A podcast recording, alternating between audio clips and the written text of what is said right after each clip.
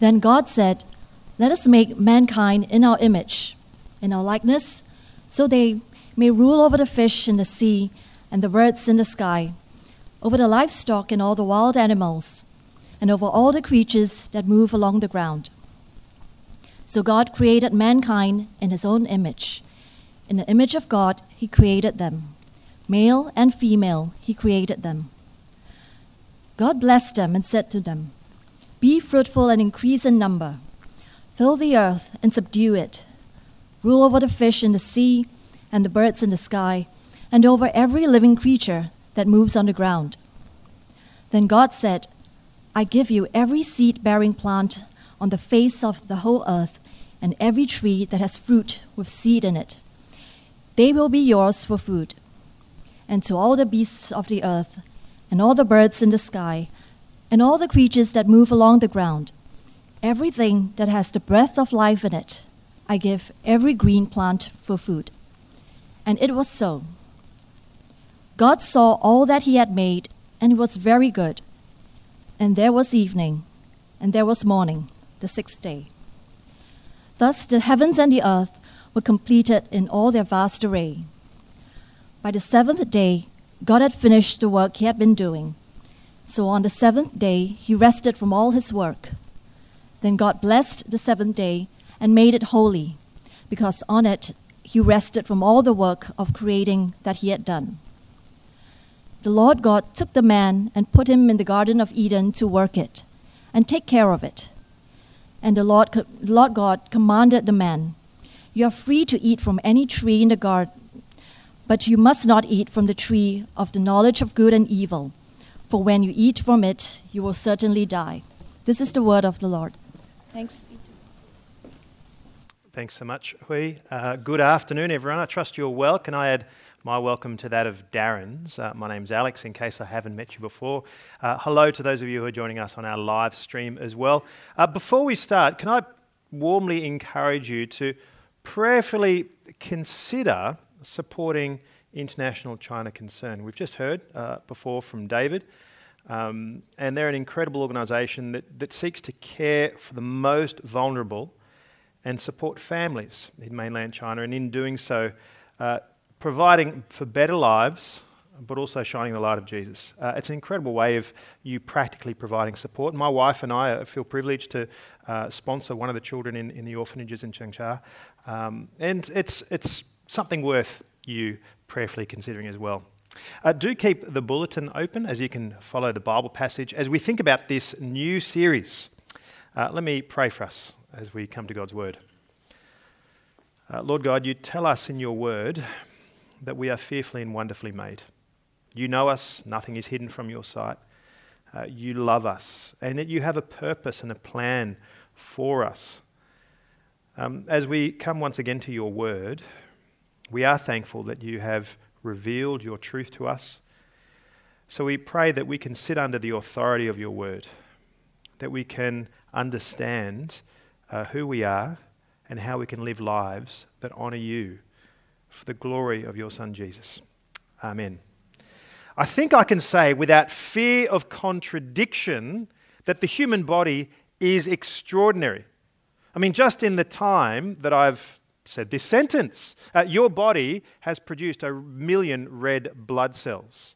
Uh, we, are, we are so packed with tiny cells, and yet at the same time, you could say that we're, we're positively enormous. Uh, if you could somehow rip out your lungs and do this uh, and spread them out, uh, they would cover an entire tennis court. Um, all the blood vessels in your body, if you strung them together, would go two and a half times around the planets. Uh, we, have got so much DNA in us. Uh, in, in every cell, there is a meter of DNA a meter of DNA in every cell. And if you, uh, we've got so many cells that if we strung together all those strands of, of, of DNA, that would go for 10 billion miles to the, to the length of, of, of Earth to Pluto. Apparently, our, our bodies um, consist of around 37.2 trillion cells operating in perfect coordination, by and large, all, all the time. Um, an ache, a twinge, a bruise, a bout of indigestion, a, a spot of cold are the only things that really remind us most of the time that, that things aren't always perfect. Now, the thing is, we don't often think about our bodies too much unless we find that there is something wrong with our bodies. It's not like you've said to yourself this morning, goodness me, my elbow is working well today, unless there's something bad, been bad with your elbow beforehand. But we also know that, that in our society there's a lot of confusion about the body. There are all sorts of contradictory messages that we get about the human body. You see, on the one hand, we're, we're, we live in a world where physical beauty, physical health, athletic prowess are held in such high esteem that we can't, we can't help but feel influenced about how we think about ourselves by what we look like. Um, we're constantly being told by advertising, media, entertainment, the movies, the celebrities that we see, what we should look like. Unattainable, impossible standards of beauty are sought that rarely make us feel satisfied about what we look like on the outside. And yet, on the other hand, we're also told a lot of the time that your physical body doesn't count for really who you are. Uh, you hear this more and more often, and it seems like the plot of every Disney movie. Um, you have to be true to yourself. You have to look inside to discover who you really are. Be true to yourself on the inside. Now, increasingly, who you are is determined not what's on the outside, but what's on the inside. Um, our bodies are less influential in who we really are, they're incidental to our identities. They're, they're just a blank canvas upon which you can paint what you really feel like on the inside.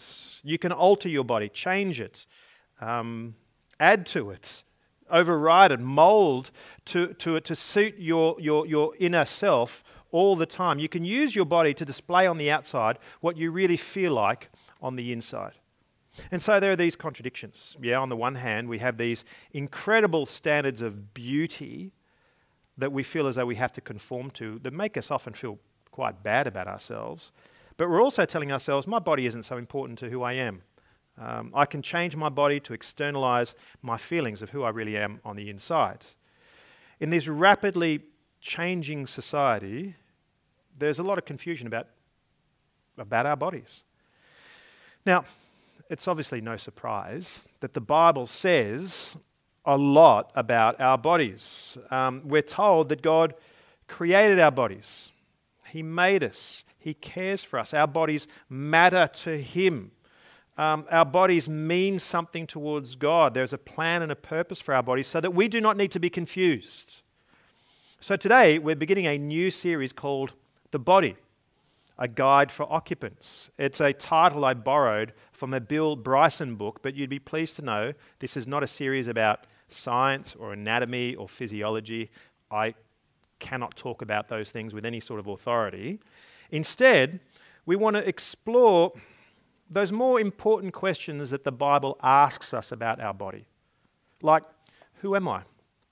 What's my body for? Why, why is my body broken? What's the future of my body?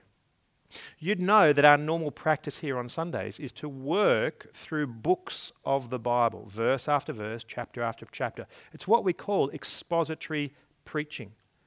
This series is going to be a little bit more topical. Yes, we go into depth in passages, but we move through the Bible. We're going to be looking at what the Bible has to st- say about our bodies through the lens of the Bible's storyline through creation, fall, redemption, glorification. And yes, in the process, we will be exploring uncomfortable, difficult questions as we come to submit ourselves to the authority of the Bible. Now, as we look and explore at, at, at many of these difficult questions, occasionally I'm going to recommend further resources for you to use, and we'll put those further resources in our sermon notes in the bulletin. Uh, one book that I can recommend straight from the outset is Sam Allberry's excellent and accessible book, What God Has to Say About Your Bodies. You can find the title of that in the bulletin today. Now, for a little while, um, my sister in law Uh, she's an emergency medicine doctor, and, and she worked uh, for a helicopter retrieval and a helicopter emergency service. And for part of her training to prepare her for that job, involved simulating helicopter crashes. One of the uh, drills involved being strapped into a cage that was about the size of a helicopter, and that cage was submerged into a swimming pool, spun around, and left upside down. And the whole idea was that as you found yourself underwater and buckled up, um, you had to find your bearings, reorientate yourself, unbuckle yourself, swim out of the cage and, and, and to the surface. In this situation of a crash, finding your bearings was essential for survival. If you did not find your bearings, you were confused and disorientated and couldn't get your way out. And it's the same thing for us. Finding our bearings in this world, understanding our plan, our purpose, is crucial for us. Otherwise, we end up being confused and disorientated, unable to understand God, unable to understand ourselves.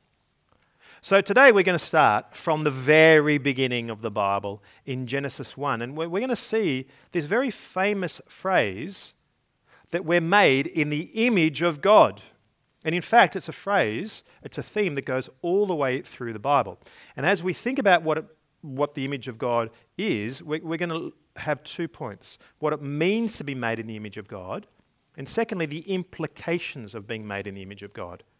And so, Genesis 1, verse 26 then God said, Let us make mankind in our image, in our likeness, so that they may rule over the fish in the sea and the birds in the sky, over the livestock and all the wild animals, and over all the creatures that move along the ground. And what does it mean for us to be made in the image of God? Well, there are all sorts of options uh, it could mean um, our soul or our, our, our, spiritual potential.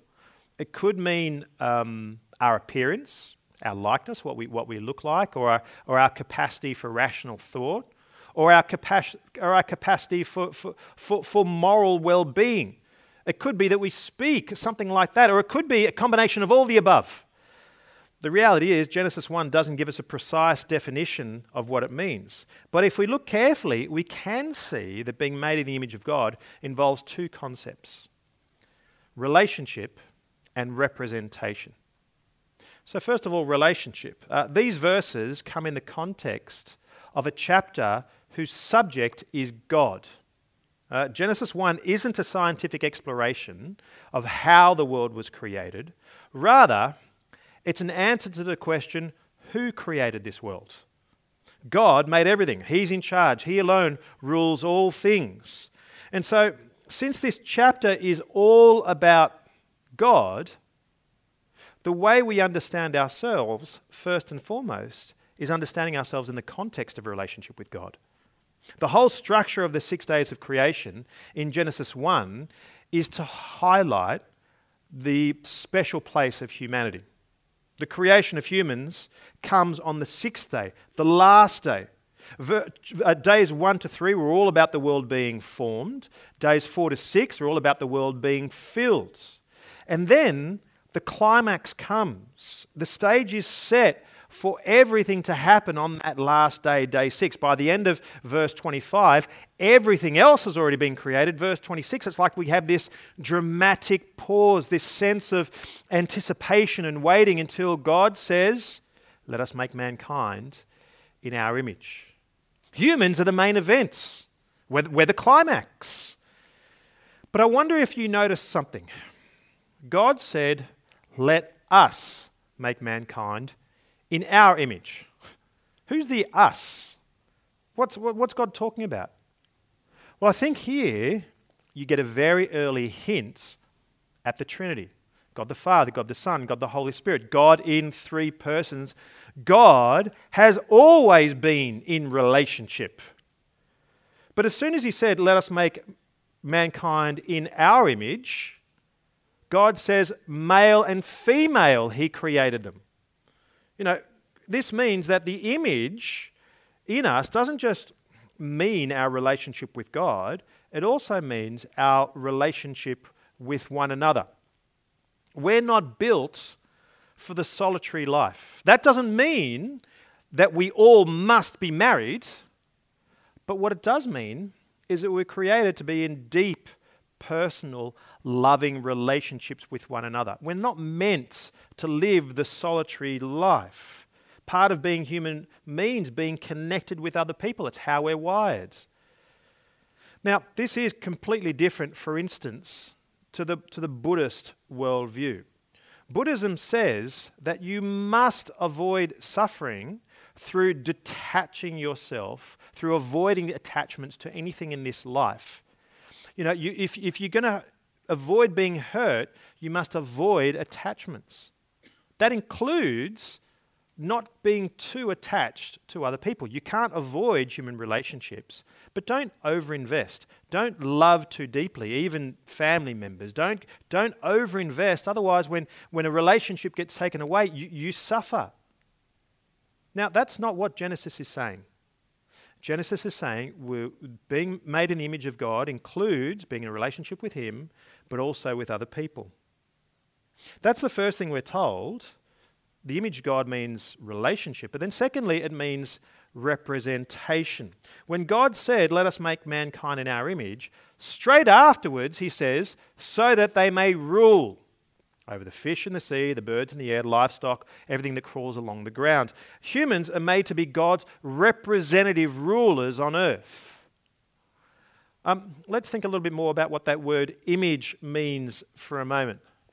Uh, in the ancient world, rulers, kings, emperors, would often have statues made of them, and these statues placed in all those places where they exercised authority or supposed to exercise authority. King Nebuchadnezzar, for instance, had his image placed on every single brick in the city of Babylon. King Cyrus of Persia, the, the Roman Caesars, and so on, had coins made. A few years ago, when I was in Israel, I bought a few ancient coins. Uh, the bronze one we know came from the first century because it has the image of Augustus Caesar on it. The other coin was from the second century. It has the image of Hadrian. Now, when these guys make coins with their image on them, it's their way of saying, This is mine. This belongs to me. When God says we are made in His image, we are His image bearers, it's like we're, we're meant to be God's vice regents. We are His, but we are His to rule and, and, and care for the world that He created. Imagine a king who sends a representative out to act on his behalf and negotiate and deal with people. On the one hand, that representative has enormous personal authority, but then on the other hand, that, that representative is supposed to act in the interests and for the purposes of the king who sent him. Now, we share God's representative authority over creation, which means we share in the work that He has been doing over creation. We share in bringing order out of chaos, in cultivating, in, in caring for the creation that God has made. That's what our work is actually supposed to be about.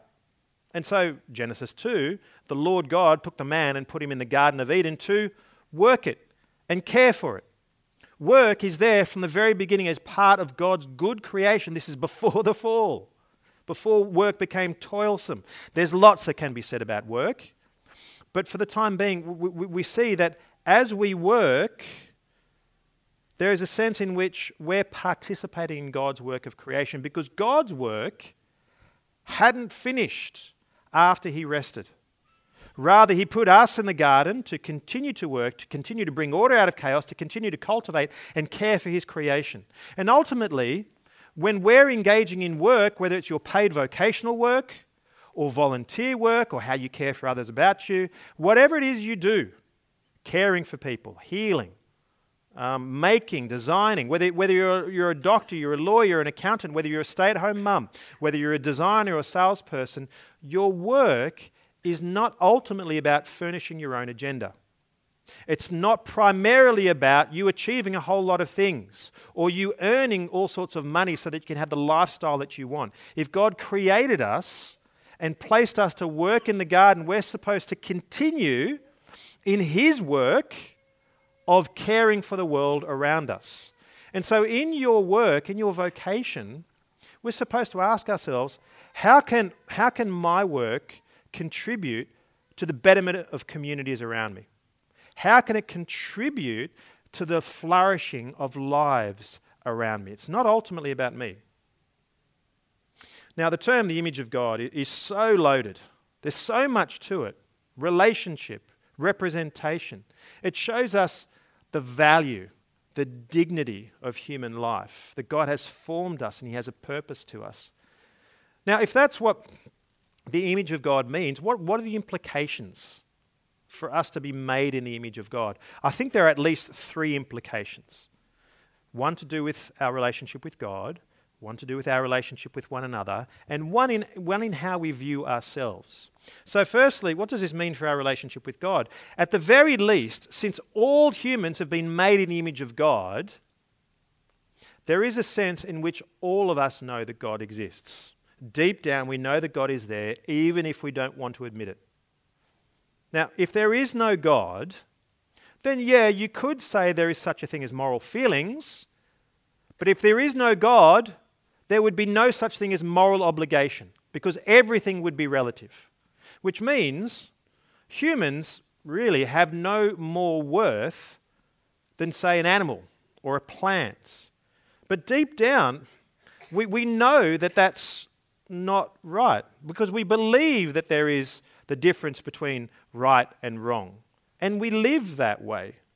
If there is no God, then love would just be the chemical reaction bouncing around in us. You know, it, it, but we know that's not true and we don't live that way. You know, if, if, if there is no God, then we would just be the result of, of random forces, um, molecules bouncing. But we know that's not the case, and we don't live that way.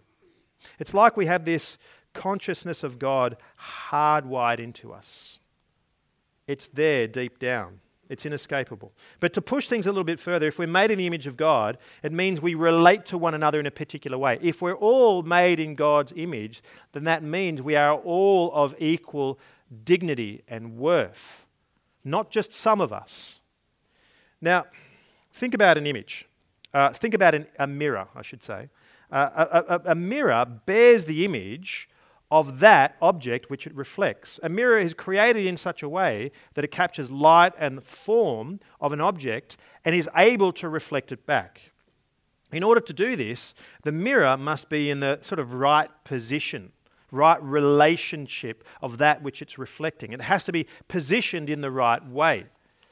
Now, we're made to be God's image bearers. We're meant to mirror God's glory. What do I mean by glory? Well, glory in the Bible means weight, substance, importance. We're meant to mirror God's glory to the rest of the world so the world knows God's significance and importance. That means we shouldn't try to reflect anything more than we reflect God. We shouldn't try to reflect the glory, the significance, the weights of something else more than God. But if you aren't positioned in the right way, if you don't have your, your entire being, your body, your soul, your mind, your heart, facing towards God, if you don't get your sense of significance and meaning and purpose and self worth primarily from God, that it means you don't reflect Him properly. And as a consequence, you're mirroring, you're reflecting something else. You're facing something else for your true sense of worth. And if it's not God, you know, it's fragile and transitory. It's here one moment, gone the next. Look, if you try to reflect the glory of your job, if your career is where you get your real sense of value and self worth, then what happens when your career is really hard? It doesn't, it doesn't work out the way you hoped. It's disappointing. What happens if your job gets taken away from you? Or if you try to reflect the glory of your lifestyle, your personal worth, what happens when the bank account gets drained? What happens, for instance, if you try to reflect the glory of your family? As important as family is, when we try to reflect the glory, the functionality, the success of our family, what happens when there are broken relationships in your family? What happens when your kids aren't meeting the standards that you want them to, and you're just driving them and driving them, and in, in effect, pushing them away from you? We were built to mirror God, to reflect His, His glory. If we don't do that, if we don't, build our identity on Him, then it's like your, your life is a, is a house built on sands because we're made to image the glory of God. The second implication is how we relate to one another. Genesis doesn't say that only a few of us were made in the image of God and therefore worthy of dignity and respect. It says that all of us were made in the image of God. That means at least a few things. First of all, it means that human life is precious. Um, just as you would consider an a- attack on, on, on a picture or a painting of yourself to be an act of hostility towards you, so God considers an attack on another human being made in his image to be an attack on his image. So any kind of oppression or um, violence, uh, exploitation, either to an individual or to a group of people, regardless of race or language, of, of uh, social class, or even religion, is not simply a crime against justice. It's an attack on the dignity of human beings who have been made in the image of God, and therefore an attack on God Himself. Now, to push things a d- bit deeper, this should shape how we relate to one another. Now, so often we relate to the people around us, including those people who are closest to us, on some sort of imaginary social scale, um, according to where they appear on that scale. And, and, and what that scale is depends on what you value the most, what you find most worthwhile. It could be your career choice or career success, it could be your looks, it could be your wealth, it could be your, your family background or, or, or family success. And we relate to other people according to where they are on that scale of value. We'll relate to them in a, in a manner of superiority or inferiority. We'll act inferior to people if we think they're succeeding more compared to us on whatever scale it is we value. Or we'll look down on people, have an attitude of superiority, depending on whether we think we're going better than them. It's so second nature. We, we, we do it all the time. But every single human being is made in the image of God, whether you're rich or poor, black, white, yellow, red, young or old, successful or not, functional or not good looking or not.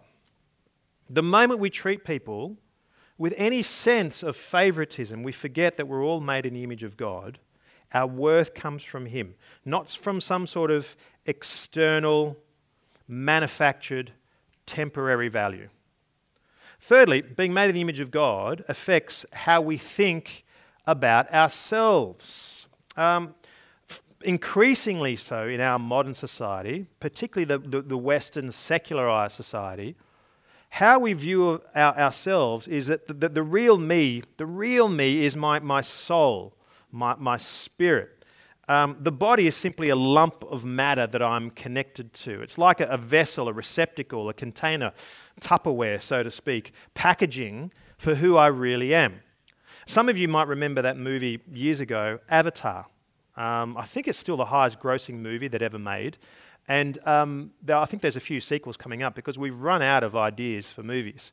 And this movie um, essentially is uh, about uh, uh, humans going to colonize another planet, another moon. It's not an original plot line, it's basically Pocahontas in space. And these humans are able to take on the bodies of these other race of beings. They're able to transport their consciousness into the other bodies and adopt these bodies. Now, it's getting across this idea that you can, you can still be yourself even if you adopt the body of a different species. you know, changing your body doesn't change who you are. Your body is incidental in determining who you are. Your feelings determine who you are. What's inside you determines who you are. There is a disconnection between the physical body and the soul or the spirit or the inner, inner self. Now, by and large, our, our society doesn't push back against this idea. In fact, we find it quite attractive, even though there are incredible inconsistencies in having this disconnection between the physical and the inner.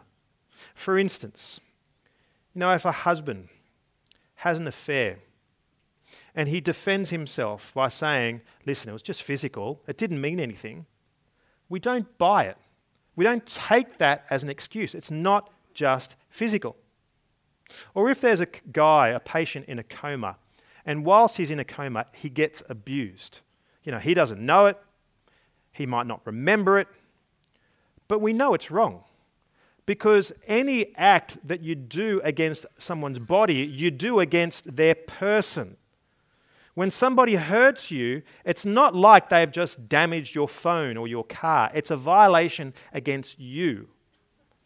Now, in our culture, we often use the word soul as the inner life, as distinct from our physical bodies. And yet, the Bible uses the word soul in a more all encompassing manner. Yeah, it's not just our sense of spirit or soul, but it is our physical selves. It's, it incorporates the body along with everything else that makes up who you are, which means your body is not just an accessory to who you are. It's not incidental. It's not just a receptacle. It's not just a piece of Tupperware, so to speak. It's part of who you are, and therefore it is you. We can't properly understand ourselves apart from our body. In Genesis 2, we're told that the Lord God formed a man from the dust of the ground and breathed into his nostrils a breath of life, and the man became a living being. Now, notice how Adam was made, because this is like the opposite of how we normally consider ourselves. God doesn't first create a soul called Adam and then find the nearest sort of inanimate body and put that soul in there. No, God starts with matter. He forms the body, and into it he breathes life, which means your body is not fundamentally a soul that's been, you know, pushed into a lump of flesh. My point, and I know I've been laboring this a little bit, is there is a givenness to your body. God created you. You were made for a purpose. You were made in His image. Your body is intrinsic to who you are. It's not simply a vehicle that the real you drives around in. You're created for a purpose in how you relate to Him and others and how you understand yourself. Now, if we're made in God's image to reflect Him, to, to mirror Him to the world around us, even a moment's self reflection will know we don't always do this as we ought. We mirror all sorts of other things that we chase after in life to the world around us. We, we are broken image bearers. The Apostle Paul says to the Colossians, The Son is the image of the invisible God the firstborn over all creation. For in him all things were created, things in heaven and on earth, visible and invisible, whether thrones or, or powers or rulers or authorities. All things have been created through him and for him. Do you see what Paul is saying? Jesus is the image of the invisible God. You read the Gospels and you recognize that Jesus is the only person in all of history who perfectly imaged God, who perfectly reflected his glory. But you see what this means? We look for God in all sorts of things that aren't God. We try to find God in all sorts of things that God has created but can't possibly compete with Him. Therefore, how are we going to start looking at God properly? How are we going to start mirroring His image properly and reflecting to Him? How are we going to win our heart? How are we going to turn our heart back to God so that we're not always focused on what we're looking like or how we're doing or how people are treating us or what I'm achieving or whether somebody loves me or not? How am I going to have my heart turned back to God so that I look at His beauty and therefore image His glory to the world around me? Well, it's by looking at Jesus. It's by gazing at his beauty of who he is and what he has done. The one who perfectly imaged God, the one through whom all things were created. It's looking at what he has done for you, the one who made peace for us by shedding his blood on the cross.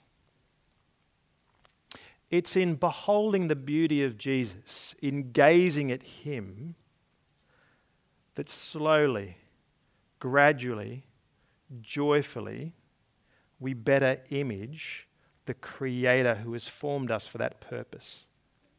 It's in looking at Jesus that we find our ultimate value because Jesus was prepared to become human for us. You'll never have a greater expression, a greater declaration of human dignity that God became human, dwelt amongst us, and ultimately became breakable, taking our sins upon ourselves. You'll never find a greater declaration of human worth and dignity of God's love for us. And therefore, it's as we look at Jesus more and more that we find our purpose, our joy. We mirror the image of God who's created us. Let's pray.